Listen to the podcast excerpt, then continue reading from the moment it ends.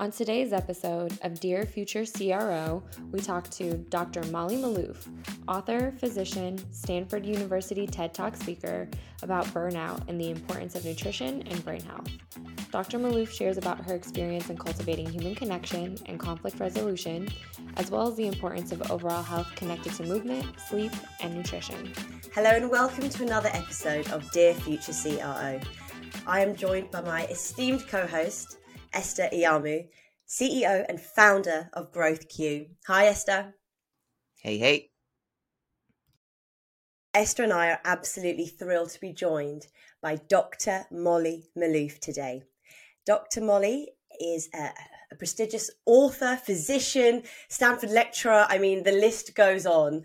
And I think who better to, to introduce herself than obviously Doctor Molly herself. Hello, Doctor Molly.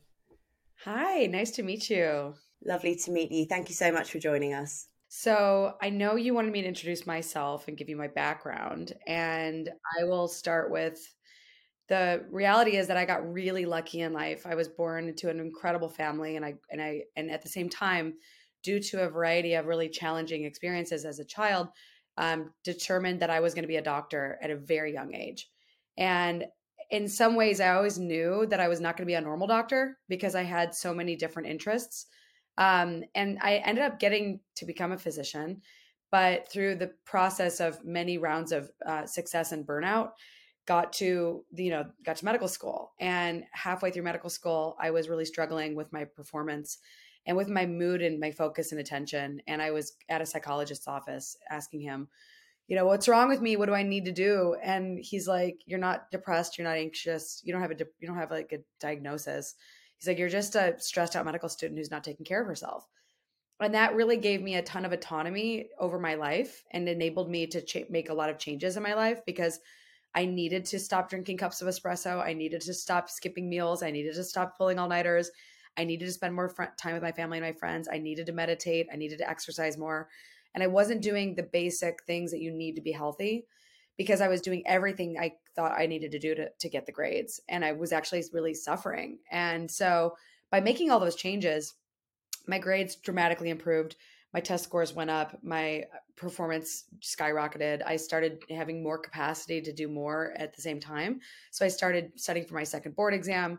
I was able to overcome test anxiety that I'd had lifelong. And I also um, started doing, you know, research with a sleep doctor. And so I was really just kind of like hockey sticking my my performance, and my peers were kind of flabbergasted when I got my second board exam score back, and it was a ninety-ninth percentile. And my first board exam was like an average. And so everyone was like, did you cheat? And I'm like, no, I just changed a lot of things about my life in like nine months. And so from there, I got really obsessed with education and teaching because my my peers were like, well, teach us how to do this. And so I designed a course. Um, it was my first course that I designed. It was in medical school, and it actually got added to the curriculum. It was called Physician Heal Thyself, Evidence-Based Lifestyle. And I, I recruited all these doctors to teach it with me. And it was, you know, a really, it was a really important thing because there wasn't any wellness ed- education at the largest medical student, um, medical school in the country at the time, University of Illinois, which I think is still probably the largest medical school because there's four campuses. And then I got to my residency, and my residency was really challenging. And I was like, obviously, people know medicine is hard. But what people don't tell you about medicine is that it's basically a military bureaucracy, and it's run kind of like, um, it's it's re- it's basically run like mil- very militaristic. And so it's not super heartfelt or warm. It's very much cutthroat. And if you're not like everyone else, if you're a square peg in a round hole, you're not going to fit in the modern medicine. Like it's designed for people who do well in institutions. And I was never going to be that girl. And that's just, I was always a rebel. Like I was always challenging status quo. I was always pushing the boundaries of what I thought was, you know, what I thought was, was good for the world. And I was always questioning the way things were done. And I was, um, I'd always had a dream of working, um, after reading Cancer Ward in sixth grade, like many la- years later, I'm on a cancer ward and I'm taking care of children with cancer, and they're getting fed like cake and candy for treats and stuff. And I'm like, okay, I'm, I'm not the only person here who took biochemistry and physiology. Like we know that cancer feeds on glucose. Like why are we feeding kids this garbage? We know it's making their cancer worse, and nobody believed me and nobody listened to me. And they all thought I was crazy. And now fast forward, everyone knows that sugar is not good for health. Everybody knows that you shouldn't be eating like processed foods. And at the time, it seemed like um, pretty groundbreaking to even be talking about nutrition as medicine. Um, so now, you know, fast forward, I've worked in, um, so long story short, I left my residency. I got my medical license anyway. I, I completed everything I needed to get my medical license. And then I started my own medical practice and I started working with startups in Silicon Valley. And I worked with over fifty companies in ten years. Um, I ended up starting my own medical practice, working with executives, investors, and entrepreneurs, started working with billionaires and high net worth individuals, ended up getting asked to teach at Stanford, which was pretty wild. Taught there for three years. From my Stanford course, I decided to write a book um, that's based off my course, my work in, with, with clients and my work with startups. Um, and then I just got really, really interested in human connection as medicine and moved to Austin in particular because of the level of community here, and the health of the community is, is just a really different place to live in comparison to a lot of other places in the country. And, um, and yeah, now I'm like working on my own company, Adama Bioscience, and we're pioneering, um, psychedelic assisted trauma informed sex therapy, as well as a brand around human sexuality and educating the masses about how to take better care of their, their, their selves and how to love better. So powerful. So powerful. Goodness gracious. And just to hear that you experienced what you experienced that then pushed you to have the courage to go on it on your own. Um, just, I, I can't wait to see the impact you'll have on so many, um, specifically for, you know, hearing your story for sales professionals. I know there are so many out there listening that experience burnout. The statistics are what they are. Sales professionals are the second highest role in demand right now in the world. Um, turnover rates for sales professionals are at a record high at thirty-nine percent.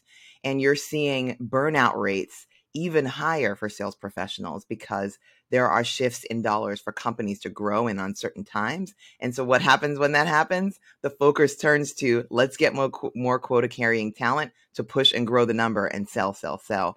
And so I'd love to get your perspective around those who are listening or in those roles right now. How can they, um, how did you turn around burnout for yourself in more detail and instruction that they can take away? I mean, the one thing I will say is, um, you know, first and foremost, if you don't have a strong purpose, sense of purpose for what you're doing, it's going to wear you down emotionally to be doing work that doesn't feel aligned with your values.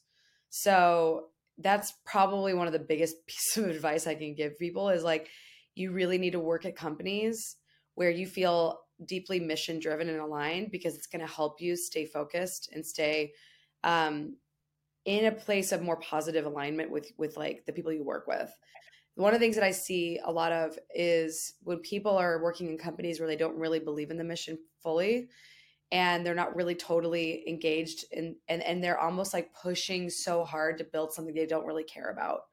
And we're in a world that is rapidly changing. And there are obviously lots of opportunities for sales professionals to find jobs.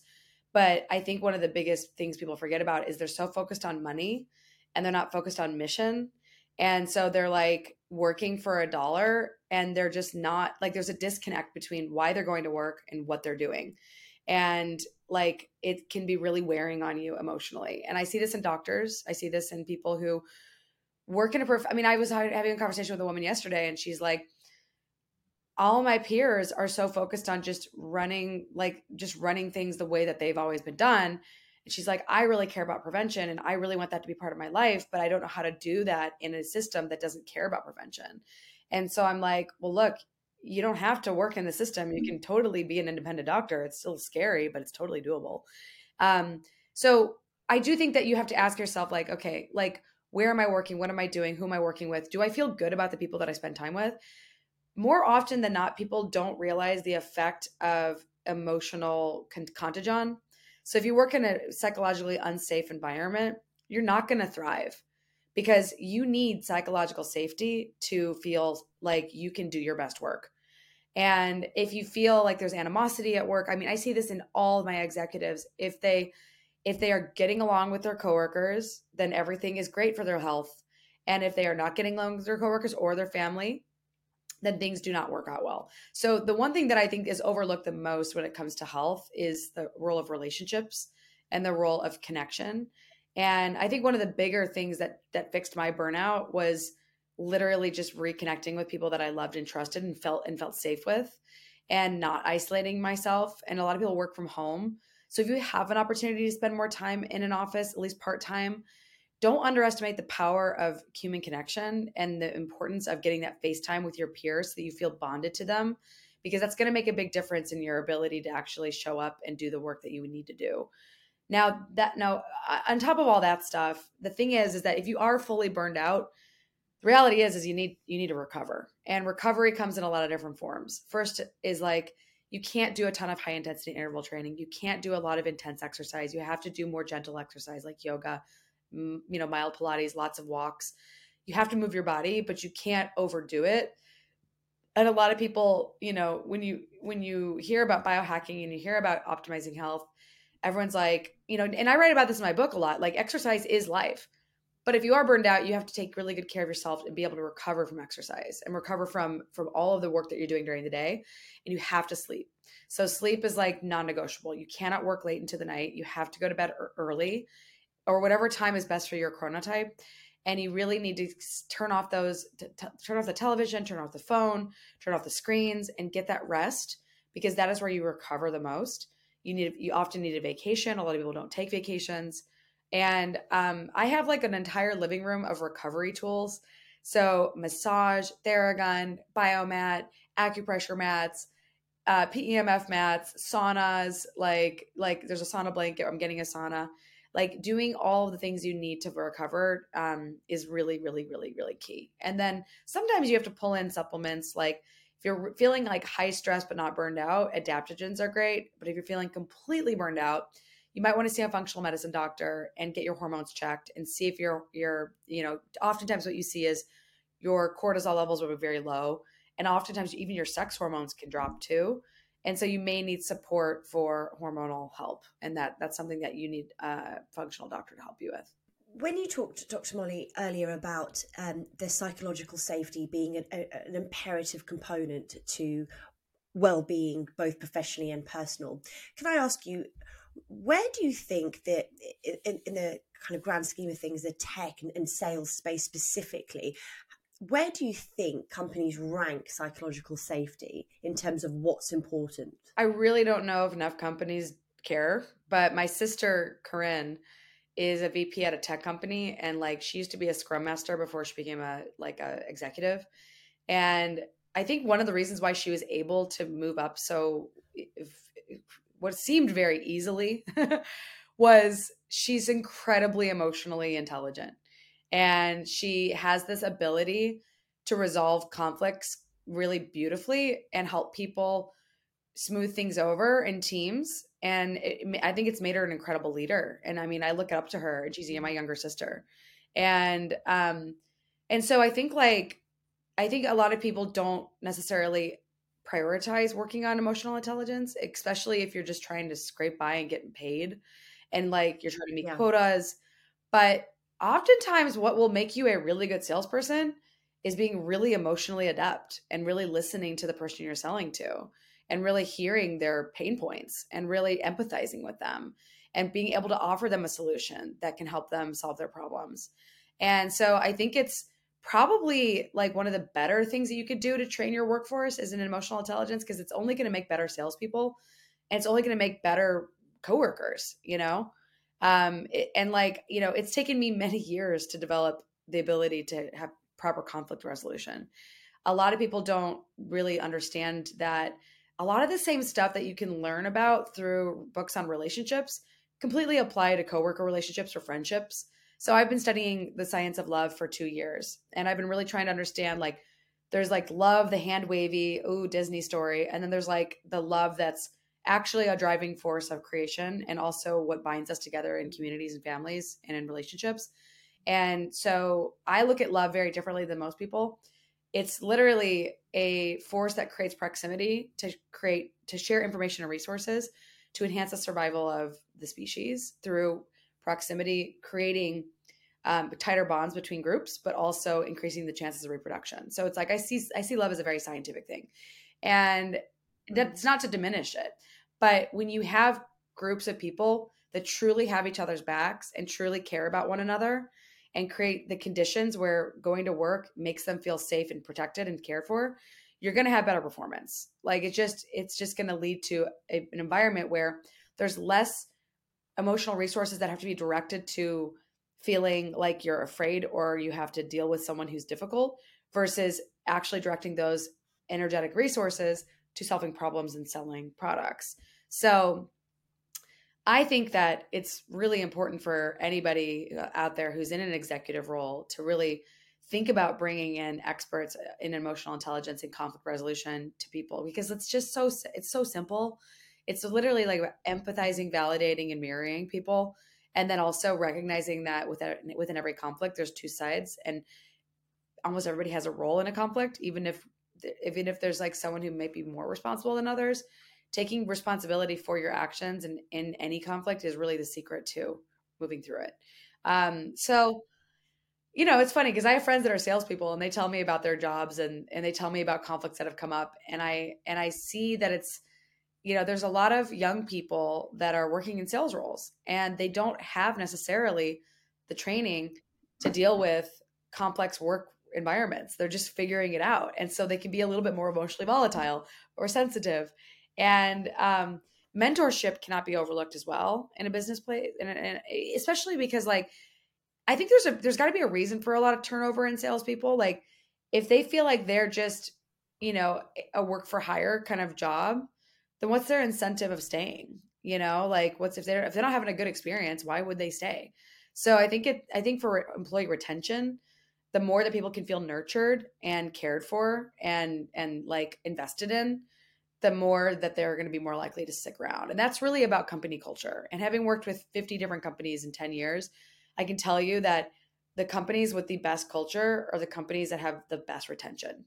And they, it's just, it's just so fundamental. Like, if you create a culture where people feel loved and cared for and safe, they're going to stick around, because it's going to be, because the, because the workforce, the work environment is going to add more value to them than just the money.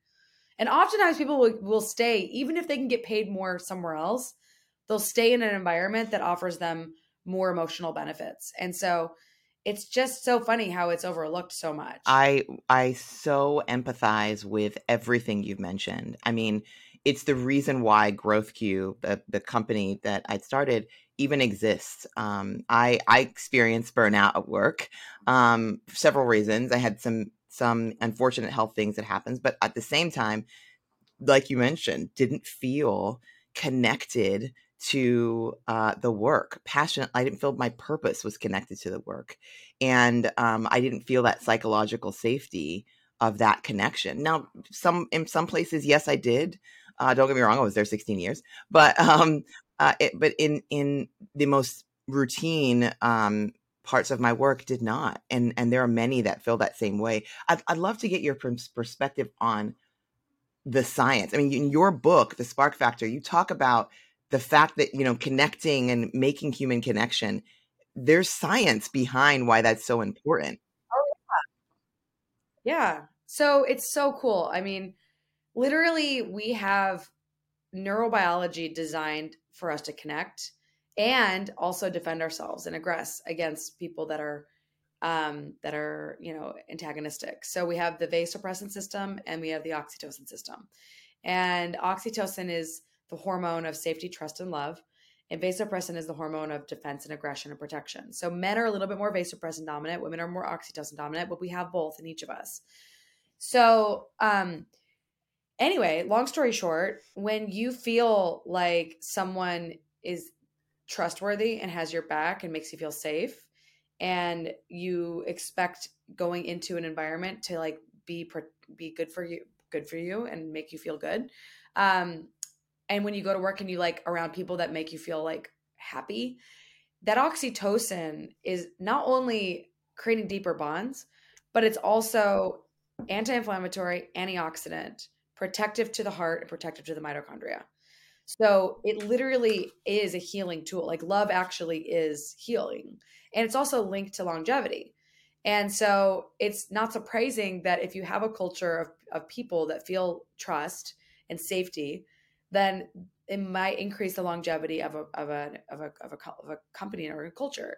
Now, the other thing that I want to talk about is how health is really the ability to adapt and self-manage in the face of adversity. So health is a product of our energy capacity. It's a product of literally our cellular energy. And, and if we have enough capacity to meet our demands, or more capacity than our demands, we feel well-being. But when our capacity is less than our demands, we feel really terrible. Honestly, we feel like we're overwhelmed. We feel like we're overextended. We feel like we don't have enough to meet our demands. And that's when our bodies start to feel like there's not enough resources to help us thrive and flourish. And so this is kind of the way it feels like if you have enough money in the bank to buy your groceries versus if you don't, right? So the same thing is on an energetic level. So when you build energy into your body, like today I went to the gym and I lifted weights and I had a really good protein shake when I got home and I walked there and back and I meditated a little bit in bed this morning. And I just like had this like really lovely morning. I saw some people that I care about at my gym, said hi. I have a really wonderful gym where there's like a lot of friends that go there. And, um, and so I got human connection. I got nourishing food. I got, um, I, I got a little bit of exercise from walking. I got more exercise from lifting.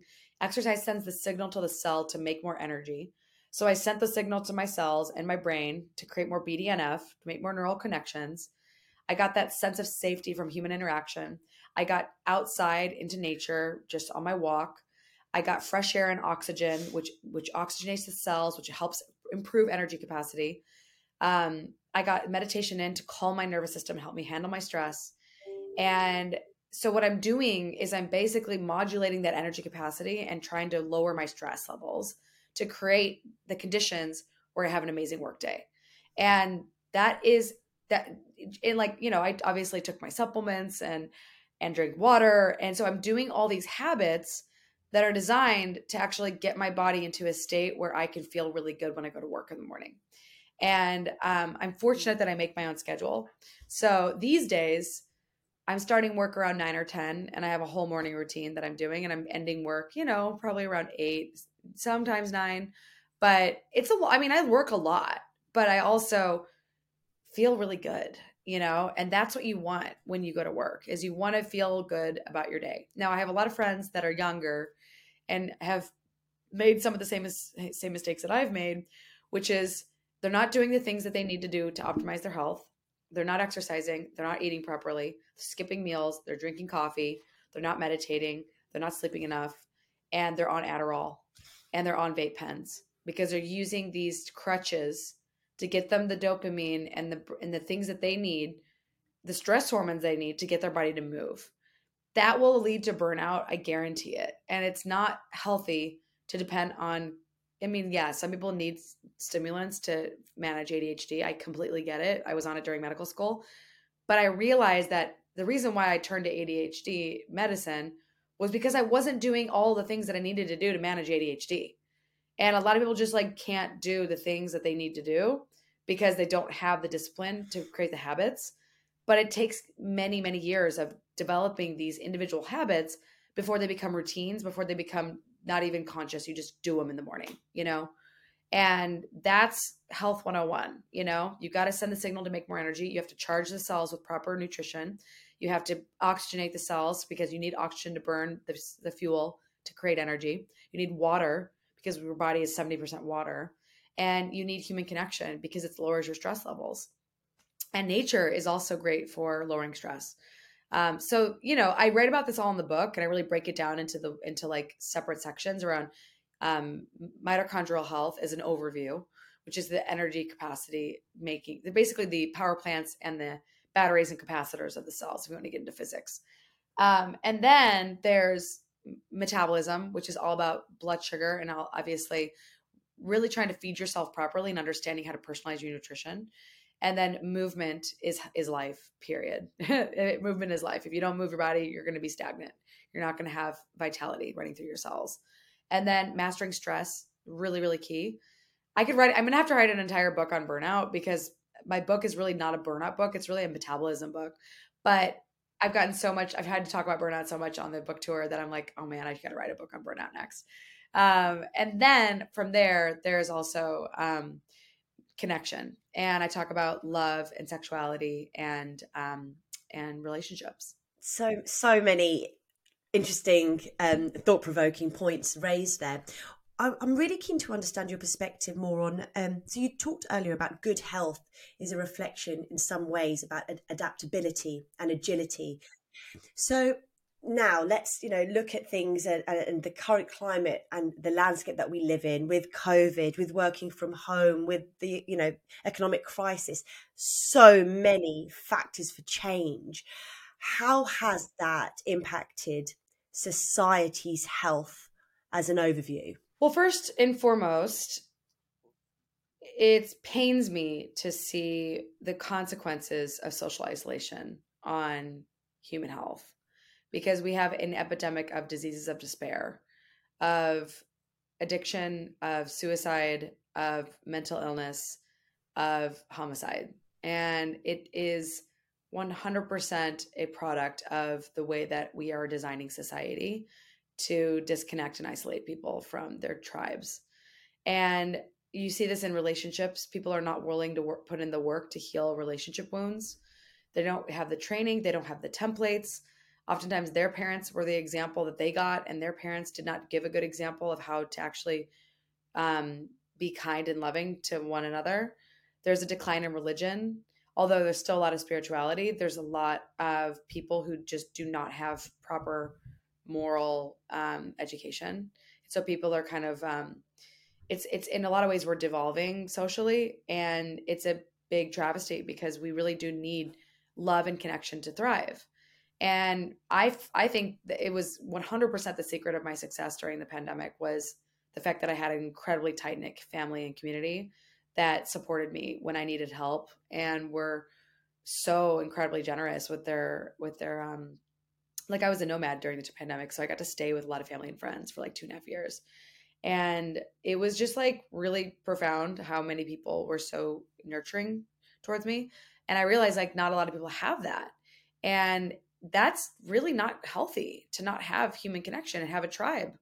Um, I've always been extremely social, and I've always valued community, and I've always spent a lot of time on my relationships. Um, but I really doubled down on them during the pandemic because I knew, I mean, I was studying, studying love and connection. So I was like, there's gotta be something to this. And I just got really interested in this space because I was like, I, I, I tend to have like intuition that puts me fortunately a few years ahead of the curve in terms of health trends. And so I really believe that the big health trend coming is human connection and social connection. And the disconnection that has come from the pandemic has created a lot of problems, I think, for work and for and for relationships. And I think we are going to have to create a new normal of what does it look like to have a hybrid work model? What does it look like to be at your job half the time and at your job with your family the other half of the time? How how do we raise children to be more connected to their parents and to feel like their parents are there for them more? How do we create the conditions where um, where people have communities that really care about them? I mean, living in Austin has been a really beautiful experience because I have like a college campus as a neighborhood. Like my, all my neighbors, I know like a bunch of my neighbors, I can like walk to their houses, and it's just a different world than it's, I lived in San Francisco where I didn't really know my neighbors very well, you know? Um, in Oakland, I definitely knew my neighbors more than I did in S F, but I just, I really think that we need to, we need a social connection movement, and we should have it government sponsored, and it should be through every single public health department in the country. And it should be through every employee wellness company and every employee wellness department. And it should be like a, a group effort to get people reconnected, because it's only going to enhance human health and mental health and human flourishing. Oh my gosh. I can I will send my twenty dollars in the mail, because that was absolutely the perfect commercial for what we do at GrowthQ, right? Our whole focus is around human connection. We are a match- yeah, we're a matching platform for the listeners of this call, sales professionals in particular, to connect to mentors and to the jobs, full-time or part-time, that help find them purpose, right? Are you in sales or looking to start a career in sales? Join our community at growth dot co. For those looking to hire, let us help you build your talent bench. Create a profile at growth q dot co. I, I love that you shared the importance and the movement around human connection that's coming and that's in front of us, um, because it's very real and there's science behind um, uh, the need for that, especially coming out of the isolation we've had for the last two years in the pandemic. So, so, so appreciate you sharing um, that that specific uh, piece there. Um, Can you, you talked a little bit about, um, you talked a lot about sleep, you talked a lot about human connection, you talked a lot about movement. I'd love to get your perspective around nutrition, specifically for that, you know, busy, on-the-go person that, um, you know, needs to move, but also um, a lot of their work means they need to think. And so uh, brain health is critically important for what they do every day, not their physical strength, but brain health and E Q. And so can you talk about the right nutrition to really support and help your brain? Yeah. Um, so your brain is probably the most energy demanding organ of the body. So it's really important to fuel your body for proper brain function. But a lot of people are riding the glycemic roller coaster. So if you put a blood sugar monitor on, you can literally see how your body responds to different foods. And if there was like just an article in the Wall Street Journal recently about how sandwiches are really not the ideal lunch.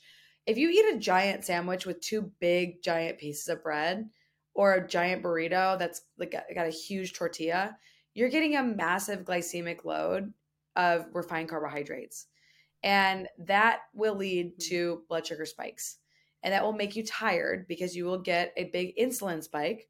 And that insulin spike will cause your blood sugar to drop. And your blood sugar will often go low, be lower, like it'll overshoot, especially if you have a big glycemic load.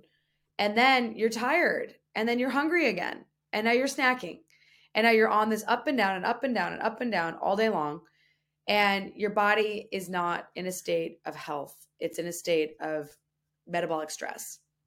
So I recommend people check out, you know, wearable technology like blood sugar monitors, or just buy an over-the-counter blood sugar monitor and test your blood sugar after meals, one to two hours after a meal. And you can really see like how your body responded to that food. And getting my blood sugar stabilized through lifestyle has been one of the most important, most enlightening facets of my journey as a doctor in the last ten years. Like I was not Funnily enough, okay, when I first started my career and like become a licensed physician, I was on the outside very healthy. I was lean. I looked fit. I was on the inside very unhealthy. But I had committed to a life of building health and working with other people to create health. And in ten years, I've built a lot of health into my body, but it took a lot of practice and effort and changes. I did not know in twenty fourteen that I was borderline pre-diabetic, and I thought I was this healthy person, and I had, didn't really fully realize that going off of stimulants could actually change my insulin sensitivity, and it changed my diet. I gained some weight. I got some insulin resistance, and it was a journey back to health that really got me obsessed with metabolism, because I was just like, I want to understand how to measure this, and I want to understand how to change this. And so I spent like a lot of the last ten years studying metabolism. And then there was a point of time where I was like, okay, so my brain needs help. Like I, I do think I have, I do think I'm a neuroatypical person, whether I am on some form of spectrum of A D H D or Asperger's or some form of spectrum. The reality is, is that I'm not a normal brain. And so I did have to start using nootropics when I got off of Adderall to support my neurochemistry in order to function normally, because I was really struggling not taking stimulants. It was a hard, hard thing to do going, going off of them, but they were affecting my heart, and I didn't feel like my heart felt normal. And so I knew that it, my, I had an intuition that these were not healthy for my heart and I needed to go off of them. So I, t- I went off of them. And so I started experimenting with nootropics and supplements. And the first things that really worked for me were, were like methylated B twelve and methylated folate. those were really, getting like on a methylated B, B complex was really important. Um, getting my vitamin D levels up was really important. Taking magnesium at night really helped me relax me. Um, and then I started tinkering with these questionnaires that you can take. One's called the Braverman Assessment. One, there's another book called The Mood Cure. And I created my own questionnaire called the Mood, ba- Mood Brain Questionnaire. And it's really a derivative of both of these, these questionnaires. But it helps you triangulate which neurochemistry system, whether it's acetylcholine or dopamine or norepinephrine or endorphins or GABA or serotonin, that need support. And then there's different supplements you can take to experiment with different systems. So I was experimenting with things like huperzine A for memory. I was experimenting with things like C D choline. I was experimenting with things like, um, you know, uh, Sarah, uh, let's see, SAMe was something really helpful for me. Um, and through tinkering with my neuro neurochemistry, I was able to find a supplement stack that really helped me. And now there's companies like BioOptimizers that makes this really crazy platform called Nootopia. And there's getting, there's, there's so many things that are getting smarter. And like, there's another company my friend started uh, called Thesis, and they're, re- they're like a replacement for, for like stimulants and Adderall. And so there's some really, really, really impressive like supplement companies that are coming out that are actually comparable in efficacy to, to pharmaceuticals. Um, and I just think it's really like people are, I had to just figure this out on my own, but I've always known that there were going to be products and services that would systematize a lot of the things that I knew how to do. And then my job would be to educate people on where to go and find the best, you know, products and services. So I mean, that's that, like, I, I would say that if you really are struggling with brain function, supplements can make a difference. And a lot of people give me crap for recommending so many supplements because they're just like, you know, they think you're, they have a sell. A lot of people give me shit for selling, but I think it's important as a doctor to recommend products and services that you really love and, and that you actually know the founders and you know that they've done their homework and you know that they live the example and that the products that they're selling are real. Like if you go to my website, I've got an online store and I know every single one of these people who I am recommending their products. And I've talked to them and I've inv- I've done my diligence on these companies.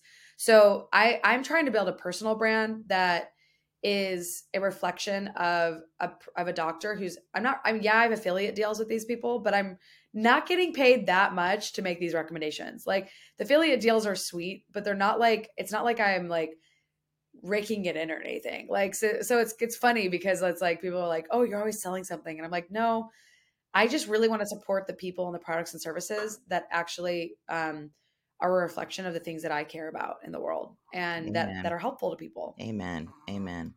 I'm very excited to read your book. I know Esther is too. Um, and I think that there's already lots of material ready for the next one as well. So yeah, it's something. And it's so funny. People are like, you talk to psychics. I'm like, sometimes people recommend me to see, t- talk to people. I was talking to this guy and I'm like, am I going to write, like, tell me this is like the last book I have to write. And he's like, oh. He's like, come on, you're going to write a bunch of books. And I was like, it's so hard writing books, guys. Like, let me tell you, like, it was way more work than I anticipated, but it was also deeply rewarding and satisfying. And getting to speak to so many people on podcasts has just brought me so much joy. And like, I did it as a labor of love. And I, I'll just write more books as a labor of love because it's just. And when you write that one on burnout, we've got to get that in front of as many sales professionals who need your content as possible. Tell people to go to my blog, and I've got two really good articles that summarize stress and H P A axis dysfunction, and we should put that in the show notes, um, along with some of my favorite stress tools, so that your people out there can get some tips. Because I have a lot of information in those two blog posts, so I'll make sure to forward oh, those. You bet. Um, for the you know future chief revenue officer or future sales executive out there that is going to do it differently than what they've seen in the past, what would be your advice for them, Molly? So we asked this question, dear future C R O, and ask you to finish that sentence. Dear future C R O, you may be an entry-level salesperson right now, but if you believe in yourself and you put in the work and the persistence and you genuinely work as hard as you can at your role, you can become anything you want. And the entire reality of your existence begins first inside your mind. You have way more control over your reality than you realize. So write the story of your life on paper and then watch it start to unfold. I love that. I love that. And oh, by the way, make sure that working hard is just as healthy as it is hard. I love it.